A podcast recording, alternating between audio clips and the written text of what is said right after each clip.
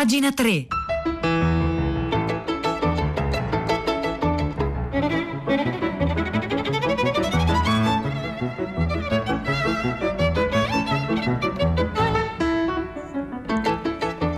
Buongiorno, un saluto da Nicola La Gioia, benvenuti a pagina 3, la cultura nei quotidiani, nelle riviste, nel web, le 9 1 minuto 32 secondi di martedì, oggi 6 ottobre. Oggi cominciamo con Alberto Mangel, scrittore, saggista, ehm, eh, nato a Buenos Aires in Argentina, che ragiona sulla sua biblioteca. Alberto Mangel, per chi lo conosce, ha, ha dedicato libri appunto alle, alle biblioteche eh, ha scritto per esempio trascorso mezzo secolo a raccogliere libri con immensa generosità i miei libri non mi hanno mai chiesto nulla e mi hanno offerto in cambio ogni genere di illuminazione i miei libri sanno infinitamente più di me ne sanno infinitamente più di me e sono loro grato che sopportino addirittura la mia presenza. Talvolta mi sembra di abusare di questo privilegio. Il problema è che appunto questo privilegio a un certo punto Mangel non l'ha avuto più perché è stato costretto a dare via, a privarsi della sua biblioteca con cui era praticamente entrato in simbiosi, ma come accade eh, a molti di noi con le nostre biblioteche private, piccole o grandi che siano, fanno, raccontano molto della nostra vita, raccontano molto del nostro passato e in qualche modo anche mm, eh, ricodificano ogni giorno il nostro presente. Che succede quando causa trasloco o altri motivi siamo costretti a, ehm, a, a disfarci in qualche modo dei nostri libri che raccontano molto di noi, ma ovviamente raccontano molto altro.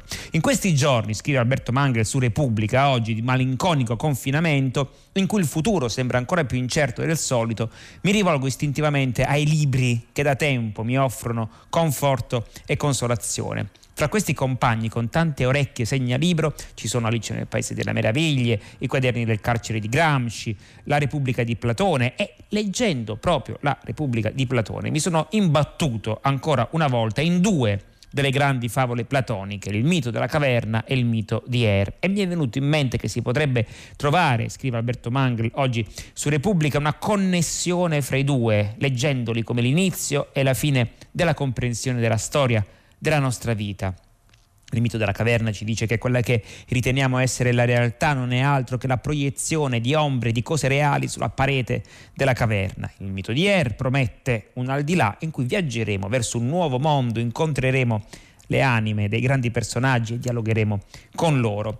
La realtà illusoria del presente in qualche modo viene riscattata da questo futuro immaginario. Platone, scrive Mangel, sembra dirci che le disgrazie e le fatiche che sperimentiamo nella nostra vita presente troveranno il loro vero significato dopo la nostra morte. Ora, questa sorta di redenzione intellettuale eh, non ha bisogno di essere presa alla lettera, scrive Mangel, eh, eh, ma questa idea appunto speranzosa di recupero e di rinascita mi è rimasta impressa, soprattutto appunto rispetto, e qui arriviamo alla questione eh, della mia biblioteca, del fatto che ho dovuto dare via i miei libri nei primi mesi del 2015, persi la mia biblioteca. Fui costretto a lasciare la Francia, a vendere la mia casa, a imballare i miei libri e a spedirli in Canada, dove grazie a una generosa offerta del mio editore canadese, furono conservati in un ampio magazzino. Ovviamente non era più la stessa cosa che averli in casa. Sapendo quello che era successo, vari lettori di tutto il mondo cercarono gentilmente di trovare una casa per i miei libri che erano appunto confinati, dormienti, sepolti in questo magazzino, in modo che la biblioteca potesse riprendere vita. Ci sono mobilitati i miei lettori a New York, a Città del Messico, anche in un paesino vicino Napoli, dei simpatetici lettori cominciarono a parlare della possibilità di trasferire la mia biblioteca, ma i loro generosi progetti non trovarono una soluzione. Mi ero rassegnato a perdere i miei libri, che significava anche perdere in un certo senso una parte di me stesso. Poi però a febbraio di quest'anno, di punto in bianco, ho ricevuto l'invito del sindaco di Lisbona, Fernando Medina, a incontrarci per parlare di un progetto che aveva in mente il mio editore portoghese, gli aveva parlato al sindaco di Lisbona della perdita della mia biblioteca e, il signor Medina, con un interesse per le questioni culturali molto raro fra i politici, ha pensato che la mia biblioteca fosse esattamente ciò di cui Lisbona aveva bisogno. Lisbona ha un eccellente sistema di biblioteche, ma si occupa soprattutto di cultura portoghese. La mia abbraccia diverse lingue europee. Insomma, la cosa incredibile, come si dice lo diceva Chesterton, la cosa incredibile dei miracoli è che qualche volta accadono. Ora mi trovo a Lisbona dove verrà appunto questa, eh, la mia biblioteca eh, diventerà il, la parte centrale di questo centro per lo studio della storia della lettura, ecco io non riuscivo neanche a crederci, e sarà soprattutto accessibile a tutti quelli che vorranno eh, andarci, quindi studenti, curiosi, turisti, ehm, eh, gente comune, insomma chiunque vorrà potrà, potrà entrarci.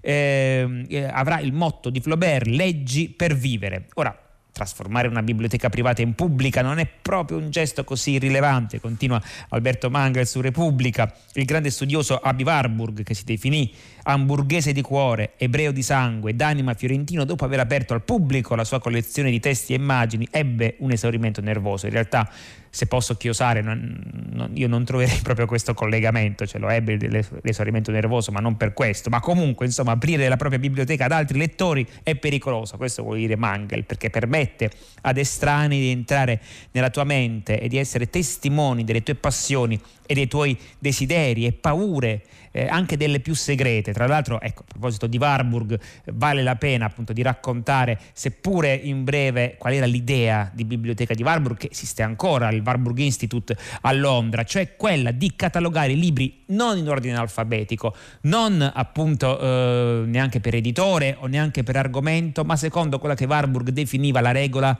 del buon vicino o del buon vicinato, cioè libri affini gli uni agli altri e questo appunto poi mm, scelti e messi gli uni accanto agli altri secondo evidentemente una, un arbitrio, ma era sempre un arbitrio mirato, in modo tale che chi andasse alla ricerca eh, di un libro avrebbe avuto più probabilità di imbattersi nel libro appunto in qualche modo fratello, buon vicino di quello lì e così andava a trovare un libro più interessante di quello che cercava e quindi era, aumentavano le probabilità di cercare ciò che veramente eh, quel lettore eh, desiderava senza neanche saperlo prima di ritrovarsi in mano quei libri. Il Warburg Institute è un luogo eh, fenomenale, ma appunto a proposito dei, dei rapporti con le proprie biblioteche, dicevo che Alberto Mangel ha dedicato pagine alla biblioteca, per esempio se la biblioteca del mattino riverbera l'eco di un severo ordine del mondo ragionevolmente auspicabile, la biblioteca di notte sembra gioire nell'allegria e sostanziale confusione del mondo. E ancora,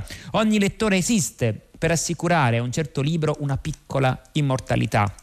La lettura è in tal senso un rito di rinascita. E ancora eh, dice: Mi piace immaginare, ecco, qui stato, non era stato buon profeta, mi piace immaginare che il giorno dopo il mio ultimo, la mia biblioteca ed io ci sgretoleremo insieme, così che anche quando non ci sarò più, sarò ancora in compagnia dei miei libri. Evidentemente il destino ha deciso, eh, o il caso ha deciso eh, diversamente. Poi ancora l'esistenza di qualche biblioteca dà al lettore il senso di che cosa sia veramente la sua forza Yeah. Una forza che combatte i vincoli del tempo, portando nel presente, queste sono le biblioteche piccole o grandi che siano, delle schegge del passato. Gli permette di affacciarsi, anche se segretamente e da lontano, nella mente di altri esseri umani e di conoscere qualcosa di sé attraverso le storie accumulate a suo beneficio, ma soprattutto dice al lettore che la sua forza consiste nella facoltà di ricordare attraverso la sollecitazione della pagina momenti selezionati dell'esperienza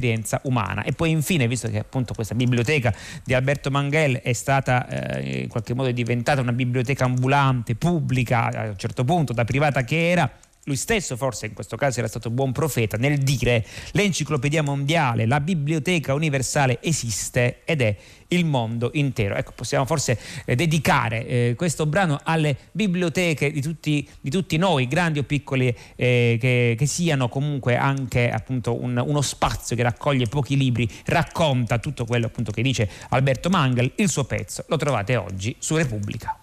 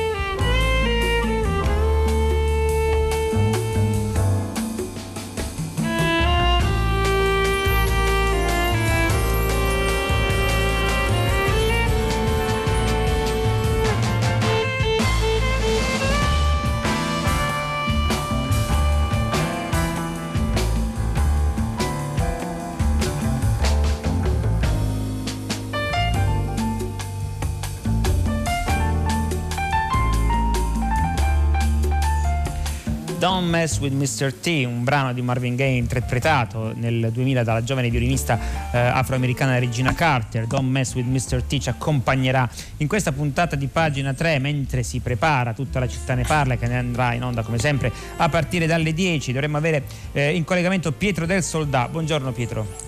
Eccolo, buongiorno Nicola. Allora, stamattina partiamo dalla telefonata di Attilia da Milano che porta la nostra attenzione sulla nuova enciclica di Papa Francesco, Fratelli di tutti, sulla fraternità e l'amicizia sociale. In realtà Attilia è anche abbastanza critica perché lei sottolinea come questo testo, queste 97 pagine eh, dedicate a, anche a una, a una, forte critica di un certo modello di, di sviluppo, di organizzazione capitalistica dell'economia, poi sia secondo lei in contrasto con non solo gli, i recenti scandali finanziari del Vaticano o anche quelli più antichi, lei risale al cardinale Marzincus per dire, ma um, il fatto che ci sia un elemento di quasi sembrerebbe eh, dalle sue parole ingenuità o di contraddizione evidente perché appunto anche il Vaticano, anche la Chiesa, lei dice quando poi deve incidere sulla realtà, fare del bene ha bisogno delle leve capitalistiche. Questo a noi sembra un argomento interessante, ma più in generale proveremo a ragionare su su eh, questa, eh, questa, critica a, che soprattutto in tempi post pandemia viene da più parti a, a, un certo modello di sviluppo, quello che viviamo tutti, che non è solo predatorio nei confronti delle risorse naturali, ma crea anche profonde disuguaglianze. Quindi insieme alle parole del Papa noi useremo, cioè cercheremo di concentrarci su una grande domanda, cioè quello che stiamo attraversando eh, porterà a, a ripensare anche la gestione dell'economia, dei rapporti tra i poteri eh, nel nostro mondo. Quindi questo c'è e anche molto altro in realtà in questo testo, in questa enciclica, dove peraltro, come sottolineava ieri Massimo Cacciari su Repubblica, sono scomodate le grandi parole del, della tradizione laica, dell'illuminismo, eh, sì. eh, fratellanza, eh, oltre che uguaglianza e libertà, e le parole della rivoluzione francese, insomma da qui bene, partiamo. Grazie, abbiamo bisogno dei messaggi degli ascoltatori. Eh. oggi è tutta a tutta, la, a tutta, la, città ne parla. Potete intervenire sin da adesso 335 5634 296 più tardi con Pietro del Soldato. Grazie Nicola. La città eh, ne parla, eh, mentre appunto arriva qualche vostro messaggio sulla biblioteca di Alberto Mangel di cui abbiamo parlato, di Mangel di cui abbiamo parlato prima, che forse potremmo dedicare quel brano a tutti quelli che stanno facendo un trasloco e hanno la propria biblioteca eh, negli scatoloni, per esempio qui a pagina 3 Marzia Coronati, la nostra redattrice, sta affrontando un trasloco. E chissà quanti quanti, di voi eh, libri che poi non si ritrovano, insomma l'argomento è vasto pure questo, su tutti i giornali si parla dell'addio a Carla eh, Nespolo, eh, la prima presidente donna dei partigiani dell'Ampi, ehm, ieri per esempio a Fahrenheit eh, si parlava appunto della resistenza raccontata per questioni evidentemente anagrafiche da chi non l'ha potuta mh, vivere di persona, quindi un passaggio eh, necessario della, della staffetta come anche appunto Fahrenheit aveva intervistato. Trovate tutto quanto sul sito di Radio 3, più di una volta eh, Carla eh, Nespolo, per esempio sulla stampa è ricordata eh, su, su, tutti i giornali, e l'avete sentito anche nel corso del GR, da Alessandro eh, Fulloni, insegnante di storia, filosofia, pedagogia, deputata, senatrice, una vita segnata dall'impegno, è, mm, è morta ieri appunto a 77 anni, presidente dell'Associazione Nazionale partigiani d'Italia, ha detto um, eh, il presidente Mattarella, eh, ha sottolineato appunto come sia stata la prima donna al vertice eh, del, dell'AMPI e poi ancora eh, per esempio sulla stampa invece eh, Flavia Amabile, c'è il pezzo di Flavia Amabile, è l'ultima eh, dichiarazione pubblica, eh, la sua ultima dichiarazione pubblica di Carla Nespolo risale al, allo scorso 18 settembre per dire appunto quanto il suo impegno fino alla, alla, alla, fine sia stato costante. La sua vita è stata una lunga successione di primati culminati nell'incarico appunto di presidente dell'associazione Partigiani, ma, appunto, eh, ma soprattutto appunto con un ruolo ben preciso, cioè portarla eh, e guidarla nel difficile passaggio dalla battaglia contro il fascismo a quella contro i fascismi, in piazza contro il razzismo, le discriminazioni, la disparità di genere, i continui passi indietro nell'applicazione della legge 194. E poi sul Fatto Quotidiano c'è un pezzo um, di Laura Gnocchi e Gad, e Gad, Lerner, con Gad Lerner aveva pro, partecipato a un progetto uh, molto vasto, molto importante, Noi Partigiani, cioè ehm, ehm ha superato la soglia dei, delle 450 interviste a donne e uomini che da giovanissimi misero a repentaglio le loro vite per conquistare conquistare democrazia e, e libertà. E, quindi appunto un, un, archivio molto importante e, e ancora su Repubblica eh, un pezzo, un lungo pezzo di Umberto Gentiloni. Quindi ricapitolando Umberto Gentiloni su Repubblica, Laura Gnocchi e Gad Lerner sul Fatto Quotidiano, Flavia Amabile eh, sulla, sulla stampa e Alessandro Fullone sul Corriere della Sera.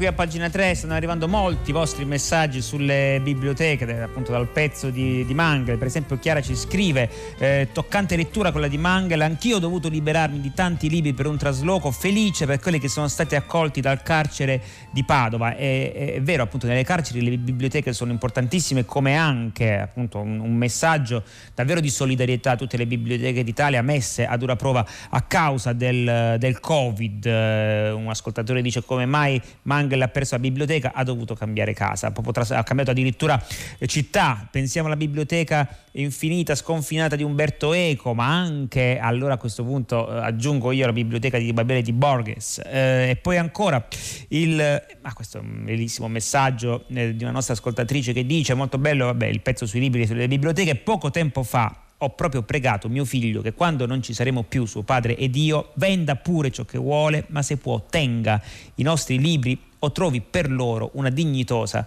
sistemazione. E torniamo sulle terze pagine dei quotidiani. Per esempio su Domani c'è oggi un'intervista di Pier Giorgio Odifreddi a eh, John Maxwell Cozzia, premio Nobel per la letteratura. Fra qualche giorno sarà assegnato il Nobel per la letteratura e qui Odifreddi con Cozie diciamo che discute di tutto, di Dio, dell'infinito, eh, di scienza anche molto, eh, benché i critici spesso lo dimentichino, molti scrittori di fama hanno avuto, scrive Di Freddi su domani, una formazione scientifica, Dostoevsky, Musil, Carlo Emilio Gadda, Elias Canetti era chimico per esempio. Cozzia, vincitore nel 2003 eh, del, del Nobel per la letteratura, ha una laurea in matematica e ha lavorato come informatico, come ha raccontato nel suo libro, libro bellissimo, Gioventù. Eh, in realtà Cozier è una persona molto riservata, con, concede pochissime interviste, quindi scrivo di Freddi, lo, eh, lo ringraziamo, è talmente schivo che a volte ha lasciato che fosse il suo alter ego a parlare per lui, cioè Elisabeth Costello, che è eh, questo personaggio immaginario, una fittizia professoressa che va a fare eh, tutta una serie di interventi eh, nei congressi eh, letterari, scientifici e così via. Elisabeth Costello, tra l'altro, altro libro memorabile di Cozier che, ehm, che, vi, che vi, consigliamo. Abita in Australia, eh, Cozier pur essendo sudafricano. Come la situazione Covid dalle sue parti? A oggi la pandemia non è affatto finita risponde Cozzia. È possibile che non sia ancora arrivata al suo massimo. Io son, non sono stato ancora toccato dal virus, ma questo dipende soprattutto dal fatto che vivo in Australia, un paese che ha potuto facilmente chiudere i confini esterni, quindi sono relativamente al sicuro. Ma che significato da, da scrittore, da uomo di scienza vuole dare a questa pandemia? Ecco, se proprio vogliamo attribuire un significato o un'intenzione, cosa che insomma ovviamente non ha eh, alla pandemia, potremmo supporre che serva a sbarazzare la popolazione umana della gente come me, dice Cozzia, cioè dagli esseri che hanno vissuto più di quanto sarebbe naturale grazie ai progressi della medicina occidentale e alla disponibilità di una buona alimentazione. Da un punto di vista darwiniano, se vogliamo proprio leggerla così, il Covid, essendo più o meno innocuo per i giovani, è un modo che la natura ha scelto per riequilibrare un profilo demografico in cui c'è troppa sproporzione dei vecchi rispetto ai giovani.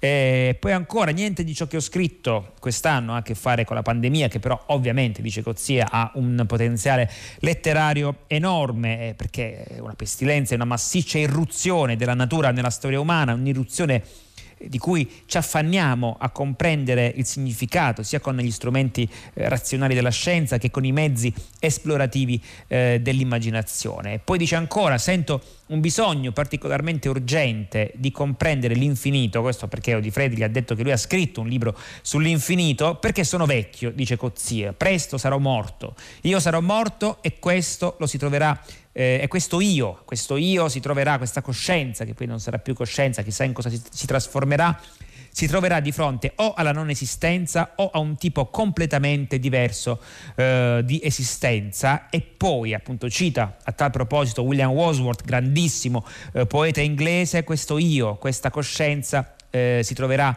trascinata nel corso diurno della terra con rocce, pietre e alberi. Interessante questa questo al di là, eh, inteso come corso diurno della Terra, quasi che noi da vivi attraversassimo il corso notturno, quindi come dire capovolgendo il paradigma eh, che di solito invece eh, ci vuole eh, alla luce del sole finché siamo vivi. Eh, e poi ancora si parla sì, di, eh, di, matematica, si parla appunto di, dell'esistenza di Dio, eh, dunque Cozier dice Dio non è intelligibile, ma l'universo lo è chiede Odifreddi. Verrà un tempo in cui non ci saranno più uomini in generale e non ci saranno più esseri che incarnano ciò che noi eh, chiamiamo intelligenza. Tuttavia, dice appunto Cozzia, io tendo a credere che appunto l'universo eh, resterà sempre intelligibile, perché per me questo significa che l'intelligibilità o l'intelligenza è intrinseca all'universo stesso, seppure magari in forme completamente diverse rispetto a quelle che possiamo eh, sperimentare noi con eh, i deboli strumenti strumenti percettivi e intellettivi che abbiamo in quanto creature eh, umane. Eh, e poi appunto l'intervista abbraccia tutta un'altra serie di argomenti, per esempio la, la medicina, si dice come, come, diffidi della medicina quando si ehm, eh, quando, come dire, utilizza come stampella il metodo probabilistico che, che, può andare bene per un campione di pazienti, ma mai per quel paziente individuale che chiede la diagnosi. La questione insomma è complicata. Nel caso appunto, è, è interessante andarsi a leggere in maniera più profonda e più vasta di quanto possiamo fare noi qui questo pezzo, ma eh, forse il consiglio è quello di leggersi soprattutto i libri eh, di William Maxwell eh, Cozzia. Intanto il pezzo, l'intervista, rara intervista di Pier Giorgio Odifredde, questo grande scrittore, la trovate oggi su Domani.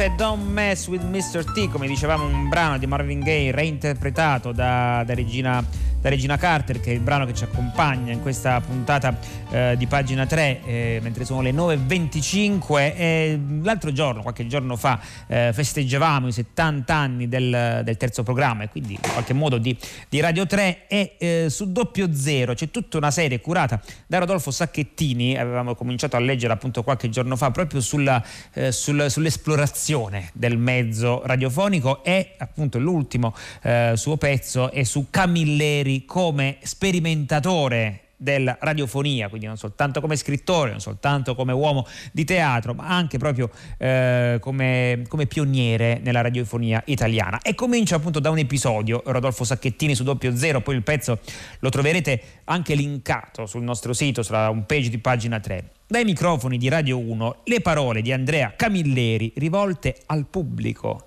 hanno più la durezza dell'ammonimento che la cordialità dell'invito. Cosa dicono queste parole? In realtà il pubblico era stato invitato a mandare propri, diciamo così, le proprie eh, trasmissioni radiofoniche, il proprio programma radiofonico, delle registrazioni alla radio. Da troppo tempo gli addetti ai lavori della RAI, dice Camilleri, sono magari poco aperti alle proposte degli ascoltatori. D'altronde però si rischia di cadere nella demagogia la piazza manipolata dalla società di massa quando ha fatto mai richieste giuste. Quindi l'invito, cari ascoltatori, diceva appunto eh, Camilleri, è di eh, inviare opere originali, non per cortesia deliranti monologhi, non per cortesia sfoghi narcisistici, non letture di poesia o imitazioni di programmi già esistenti. Insomma, questa è una trasmissione a puntate che si inaugura alla fine del 1976, quindi collochiamola, scrive Rodolfo Sacchettini cronologicamente e si intitola Tentazione, ovvero invito alla radio. Gli autori sono Andrea Camilleri e Marcello eh, Sartarelli. Gli ascoltatori possono inviare prodotti radiofonici, quindi non copioni, ma proprio registrazioni. Però di interessante arriva poco, ecco perché Camilleri in qualche modo, ecco, ce lo possiamo immaginare, un po' si arrabbia e ammonisce, come appunto vi abbiamo detto. Allora Camilleri appunto presenta radiodrammi sperimentali, eh, li commenta, li discute, cerca in qualche modo di di, di, di, ammonire appunto gli, gli, ascoltatori. Camilleri è diventato uno dei registi radiofonici più accreditati e più amati dai letterati, per esempio eh, le interviste impossibili, cura molte interviste impossibili, la trasmissione che riesce a radunare alla radio metà, eh, metà, anche più di metà della società letteraria del suo tempo e che si rivela essere un trionfo. E il debutto tra l'altro in radio di Camilleri è nel 1961 perché cura la regia di finale di partita eh, di Samuel eh, di Samuel Beckett e poi ancora eh, il, forse il vero capolavoro, il primo vero capolavoro radiofonico di Camilleri è nel 1973. Che cosa accade nel 1973? Racconta Rodolfo Sacchettini. Camille, mm, da, da regista tras- si trasforma in, eh, in autore, eh, non di testi però, ma proprio di scrittura sul nastro, cioè inventa con l'etno eh, musicologo Sergio Liberovici un documentario radiofonico che poi è entrato nella storia della produzione italiana, cioè un'ipotesi la chiama di Radio Futura. I due autori che cosa fanno? Si recano alla barriera di Milano, nella Torino Nord, dove vive un sottoproletariato urbano a forte immigrazione meridionale. Individuano la piazza centrale e costruiscono una baracca in legno su cui fissano degli altoparlanti, trasmettono canzoni alla moda Qual è lo scopo? Per attirare i passanti che incuriositi si avvicinano. Eh, vogliamo compiere uno esperimento, dicono, di autogestione del mezzo radiofonico da parte dei cittadini e a quel punto gli abitanti che aderiscono al progetto di Camilleri vengono divisi in gruppi ai quali viene consegnato un nagra, che sarebbe un registratore. Quindi sono loro stessi a raccontarsi e a far emergere le problematiche più urgenti del proprio quartiere, quindi entrano nel mezzo radiofonico mm, questioni, proprio direttamente da chi ne è protagonista o vittima, questioni che riguardano sfratti, carovita, disoccupazione e così via. Anche eh, appunto Camilleri e Liberovici compiono delle registrazioni recandosi nelle scuole, ai cancelli di fabbrica, dando vita a questo bellissimo esperimento. Comunque il pezzo è molto lungo lungo e racconta tutta la vicenda radiofonica di Camilleri, lo trovate su, eh, su doppio zero. Dunque, è tempo di passare il microfono a primo movimento con Guido Zaccagnini. Io vi ringrazio per, per l'ascolto, con me vi ringraziano Fiore Liborio in console, Marzia Cronati in redazione, Maria Chiara Beranec regia e cura del programma. L'appuntamento con pagina 3 per domani alle 10. Un saluto da Nicola La Gioia.